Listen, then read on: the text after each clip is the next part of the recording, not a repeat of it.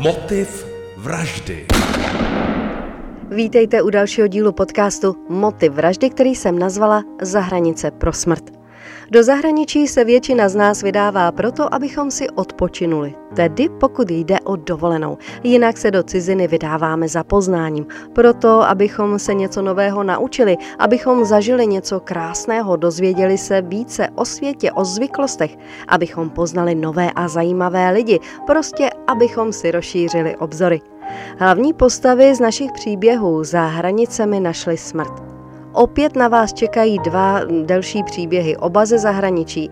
Jeden se ale bude dotýkat smrti českých mladíků.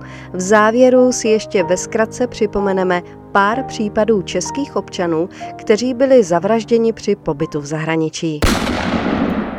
Za prvním případem se vydáme do LA, do Hollywoodu, ale žádný romantický film s happy endem nečekejte, i když na začátku to vypadalo jako pohádka.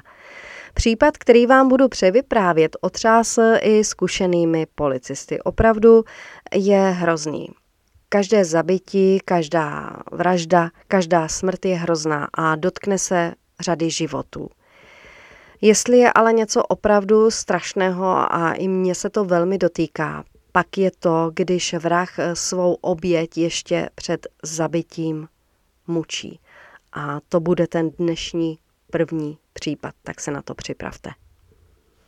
Jana Kasian byla krásná a chytrá Ukrajinka, která vystudovala právo a na Ukrajině pracovala jako prokurátorka. V roce 2014 se ale přestěhovala do Spojených států do Kalifornie, kde pracovala jako modelka a pak potkala svého vraha. Myslela si tedy, že potkává svého prince. Blake Leibel se narodil 8. května 1981 v Torontu. Narodil se do bohaté a prominentní rodiny. Měl ještě bratra Codyho. Po rodičích zdědili miliony dolarů.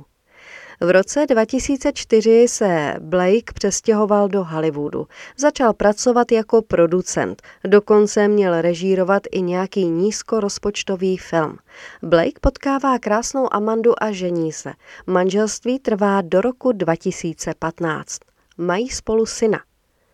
Blake je velmi ambiciozní. Píše knihu s názvem Syndrom, to si dobře zapamatujte.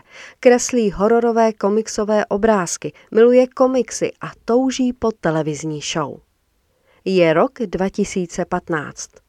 Amanda sice čeká jeho druhé dítě, ale Blake žádá o rozvod. Velmi brzy si nachází novou lásku, krásnou černovlasou Ukrajinku, Ianu Kasian. Ta se narodila 27. ledna 1986 a tahle krásná prokurátorka si myslí, že se na ní usmálo americké štěstí, že se jí nemohlo stát, že jí nemohlo potkat nic lepšího než Blake Leibel. Byl úspěšný, bohatý. Iana byla přesvědčena, že je to její pan božský. Ještě pořád jsme v roce 2015. Blake se stále rozvádí, jeho manželka porodí jeho druhé dítě a jeho milenka Iana čeká také dítě. V květnu 2016 Iana porodí holčičku, je nadšená. Nadšeně vypadá i Blake, ale ve skutečnosti má velké starosti. Ještě stále není rozvedený. Jeho bratr má obří dluhy z hazardu a navíc má rande s další ženou. A ještě měl na nějakou ženu sexuálně zautočit, ale za to nebyl obviněn. Pořád jsme v květnu 2016. Pořád stejný měsíc. Radost z narození dcery střídá strašné zklamání. U Iany, tedy v Hollywoodu, je i její matka Olga, která jí přijela pomoci s čerstvě narozenou dcerou. Má byt několik kilometrů od domova Iany a Blakea. Je 23. května. Matka s Ianou jdou koupit nějaké věci pro tří týdenní miminko. Blake Ianě stále posílá SMSky. Matka nezná jejich obsah, ale Iana jí poprosila, jestli by si malou dceru nenechala přes noc. Matka souhlasí a Iana odchází domů za Blakem. Ani jedna netuší, že už se nikdy neuvidí. Následující den, tedy 24. května, Olga volá a píše své dceři. Nepřichází žádná odpověď. Olga začíná být nervózní, kontaktuje policii, ale ta nic nepodniká a myslí si, že dvojice jen spí, proto neotvírá. Matka si stoupla před dům Blakea a Iany a křičela, a ti otevřou. Najednou vidí Blakea, jak zavírá okno. Matka musela být strašně zoufalá, musela prožívat hrozná muka. Opět tedy kontaktuje policii a prosí o prověření. Policie klepe na dveře, nikdo ale neotvírá, tak policisté odcházejí. Pravděpodobně se domnívali, že nikdo není v ohrožení, že jen matka Iany je hysterická Ukrajinka. Až 26. května, kdy už tři dny nikdo neviděl Ianu, opět přijíždí policie. Klepou na dveře, opět nic. Tentokrát vylamují dveře. Další dveře jsou zamknuté a zabarikádované. Když se dostali i přes eh, tyto dveře, už policisté vidí krev. Volají na Blakea, ale ten nechce opustit ložnici. Nakonec musel přijet jeho kamarád, jeho přítel, který ho přesvědčil, aby se vzdal. Policie pak v hlavní ložnici nachází mrtvé, umučené tělo Jany. Jana Kasian, krásná, vzdělaná Ukrajinka, která snila o práci modelky v Americe, teď leží na posteli – Nemá vlasy, eh, přesně řečeno. Blake skalpoval. Měla uříznuté ucho. Spoustu modřin v obličeji. Musela prožít strašná muka. Vedle postele je nalezen nůž a břitva. Patolog zjistí, že Iana žila ještě 8 hodin poté, co jí Blake odřízl, co jí skalpoval. Po celém bytě je krev. Blake se jí sice snažil uklidit, ale to bylo v celku zbytečné. V odpadu bylo nalezeno, v odpadu, tedy vodovodním odpadu, bylo nalezeno i lidské maso, které patřilo i Janě. Ve sklepě bylo asi jedenáct igelitových pytlů, ve kterých eh, bylo krvavé prostěradlo, tedy byly krvavá prostěradla, ručníky a podobně – po dokončení pitvy patolog řekl, že Jana zemřela na vykrvácení. Předtím byla hodiny mučena. Také se zjistilo, že v době, kdy Blake Janu mučil, si objednával jídlo, poslíček ho vždy nechával za dveřmi. Podle obžaloby Blake vraždil podle knihy, o které jsme mluvili na začátku, podle knihy Syndrom – Tahle kniha, kterou Blake napsal, je o vědci, který experimentuje na sériovém vrahovi a věří, že dokáže vyléčit všechno zlo. No a samozřejmě, že po vraždě to už tak bývá, šla tahle kniha na dračku. A proč vlastně Blake mučil a zavraždil Janu? Protože ranila jeho ego. Žádlil na vlastní dceru, která dostávala více pozornosti než on – Jana odmítala po porodu sex. Prostě byl to narcista, psychopat, já nevím, co k tomu více říci. Blake nechtěl později opustit svou celu, nakonec ale vyšel a v červnu 2018 dostal Blake label do životí bez možnosti propuštění. Rodině Iany, tedy matce, která se stará o holčičku své zavražděné dcery, musí zaplatit 42 milionů dolarů.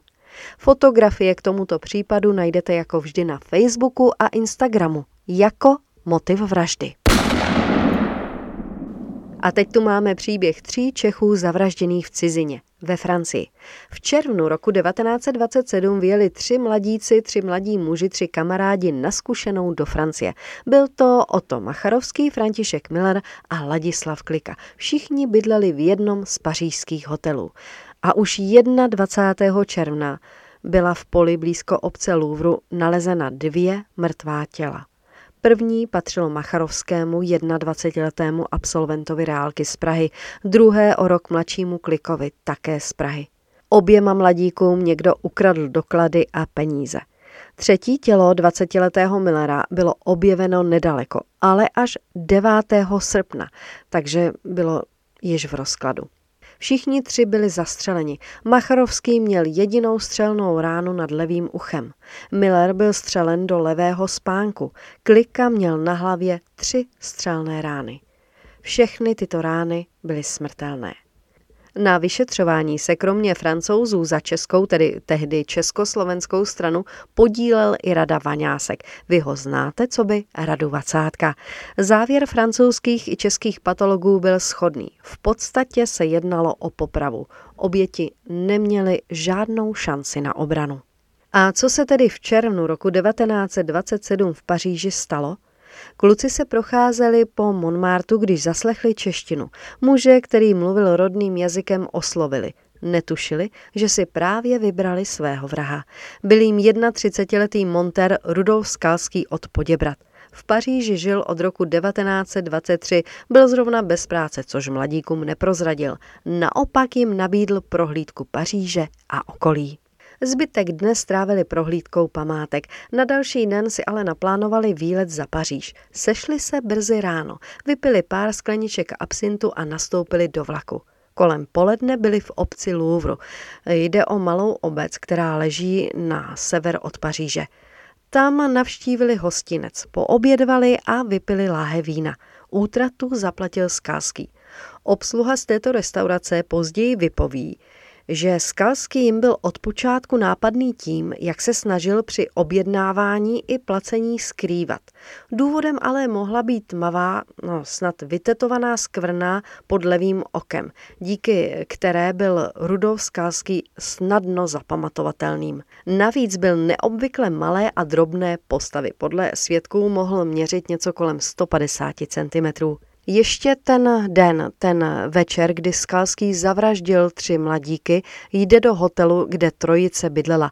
Skalský dal recepčnímu navštívenku jednoho z mladíků se vzkazem, který dopsal sáma, kde mělo stát něco ve smyslu, že ho má ten recepční pustit do pokoje tří Čechů. Skalský z pokoje pak odnáší vše, co odnést jde, tedy oblečení, no a samozřejmě peníze. Klika měl sebou asi 10 tisíc korun, Miller tisíc franků. Druhý den poslal do hotelu další vzkaz, ve kterém bylo napsáno, že se česká trojice odstěhovala jinam a už se do toho hotelu prostě nevrátí. Sám Skalský odjíždí rychlíkem do Prahy. Pátrání francouzské a československé policie, přestože měli popis podezřelého, dlouho nikam nevedlo. Až začátkem roku 1929 byla na československém konzulátu v Paříži objevena žádost o vydání cestovního pasu podaná jistým Rudolfem Skalským.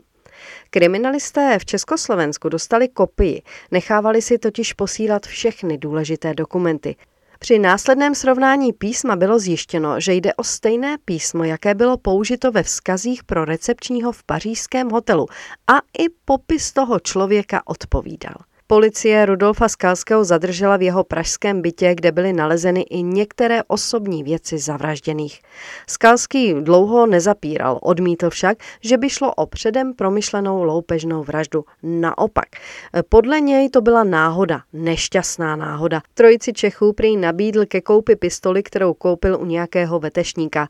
Rozhodli se jí vyzkoušet, proto hledali samotu. Během odpočinku na cestě někteří usnuli a Skalský při manipulaci manipulaci se zbraní omylem samozřejmě střelil prý nerad spícího Macharovského do hlavy. Miller a Klika se rychle probrali a zaútočili na něj a on se prý jen bránil. Policie ani soud tomu nevěřili. Rudolf Skalský dostal trest smrti, který mu byl později z rozhodnutí prezidenta Masaryka změněn na doživotí. Nakonec ale byl díky amnestii prezidenta Novotného po 23 letech propuštěn. Bylo mu 57 let. A kdo z Čechů ještě našel smrt za hranicemi? Je jich opravdu hodně a některé případy byly i hodně zamotané. Pamatujete? Léto 2013 Monika Kramná a její dcera Klára zemřeli na hotelu v Egyptě. Za jejich vraždu byl odsouzen manžel a otec Petr Kramný. Trest 28 let. Rok 2011. Na Korzice byla ubodána 22-letá Češka. K vraždě se později přiznal její 21-letý britský přítel. Rok 2015. Hasič ze Sušice a jeho partnerka byli přepadeni v horách v Albánii. Zastřelil je a okradl 20-letý kriminální, který pak schodil jejich auto do rokle, aby zločin vypadal jako nehoda. Rok 2009 na Kanárských ostrovech byla zavražděna delegátka České cestovní kanceláře. 29-letou Češku zavraždil její španělský přítel, který počinu spáchal sebevraždu. 13. září 2009 v Rumunsku zemřel český řidič kamionu. Údajně ho ubili čtyři Rumuni po sporu kvůli hlasité hudbě. 2008 Mexiko. Tamní policie našla rozřezané tělo 26-leté Češky. Podle českých kriminalistů, kteří na případu spolupracovali, byl vrahem její o sedm let starší český manžel. Motivem mohly být dluhy a hrozba rozvodu. A pojďme ještě do historie. V roce 1983 ve Větnamu zahynul český herec, velmi populární český herec, 30-letý Ivan Luťanský. Oficiálně zemřel při dopravní nehodě. Objevily se však spekulace o loupežném přepadení, při kterém byl Ivan Luťanský zastřelen. Nejen na zahraničních cestách buďte opatrní a obezřetní. Přeji vám jen samé krásné zážitky a dobrodružství s dobrým koncem. Mějte bezpečné dny a budu se těšit. Naslyšenou. Motiv vraždy se Štěpánkou Šmídovou.